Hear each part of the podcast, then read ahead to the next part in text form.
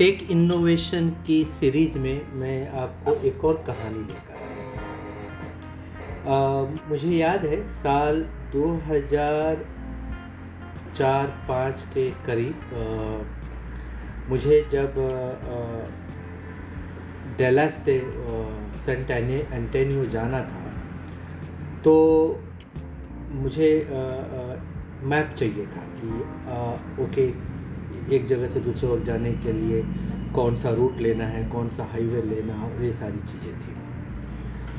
तो उस वक्त ऑफ़ कोर्स पेपर मैप्स मिलते थे बट अपना सही रास्ता और सटीक रास्ता ढूँढने के लिए उस वक्त एक पॉपुलर मैप साइट होती थी।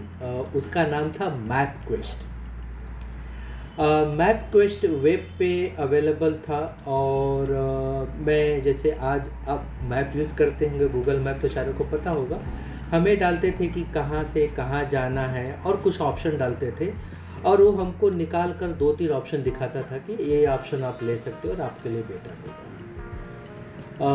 मैप क्वेस्ट पॉपुलर हो गया और लोगों की पसंद हो गई। पर अगर एक बार आप पॉपुलर हो जाए तो इसका मतलब ये नहीं होता है कि आपको वहाँ रुक जाना होता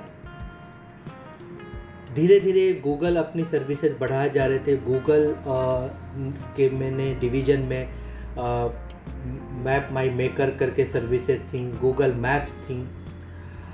और उन्होंने बेटर करना शुरू किया। उन्होंने यूज़र एक्सपीरियंस को सिंपल कर दिया, जैसे आपसे ज़्यादा ऑप्शन न लें। और ख़ास करके जो पॉइंट्स दिखाने थे और जो रस्तों के ऑप्शन दिखाने थे। गूगल मैप के कंटिन्यूसली जो रिवाइज सैटेलाइट इमेजेस से उससे बेटर आने लगे। तो दो हज़ार, और खा, और जिन लोगों ने आईफोन लिया था, उनके लिए एप्पल मैप्स इस तरह के चेंजेस करके आ रहे थे। तो गूगल मैप 2008 में लॉन्च हुआ। फिर भी लोग मैप क्वेस्ट उस वक्त यूज़ करते थे प्रेफर करते थे धीरे धीरे दोनों का यूज़र्स ऑलमोस्ट सेम हुए। मतलब गूगल मैप्स के बढ़ते रहे, लेकिन मैप क्वेस्ट के डाउन नहीं हुए। लेकिन छः महीने के अंदर ही लोगों की पहली पसंद गूगल मैप्स बन गया और मैप टेस्ट के यूज़र्स और उपयोग करने वाले लोगों की संख्या कम होती चली गई। तो हम अगर देखें, अगर आज हम भी हम कंपेयर करें तो हम देखें कि टेक्नोलॉजी सिर्फ़ बनाना अहम और ज़रूरत नहीं है।